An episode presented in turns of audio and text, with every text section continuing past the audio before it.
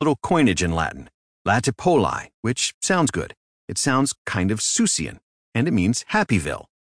By facing the unique challenges of these modern translations, Tunberg was effectively reviving the language and using it to make brand new and somewhat silly words. These days, the Latin children's book genre continues to sell well among new and seasoned students of the language, bringing in new readers and translations every year, and making the ancient language seem ever more approachable. In recent years, Tunberg stopped translating modern children's works, choosing to shift his attentions to his research. There are still books he'd like to see translated into Latin, though, like Treasure Island, 20,000 Leagues Under the Sea, and Lord of the Rings. A Latin translation of The Hobbit, Hobbitus Ille, was published in 2012. To him, these swashbuckling stories are a great match for the vocabulary of the Latin language. If you want to keep Latin alive and you want to keep people interested in it, the availability of that stuff is always good, says Tunberg.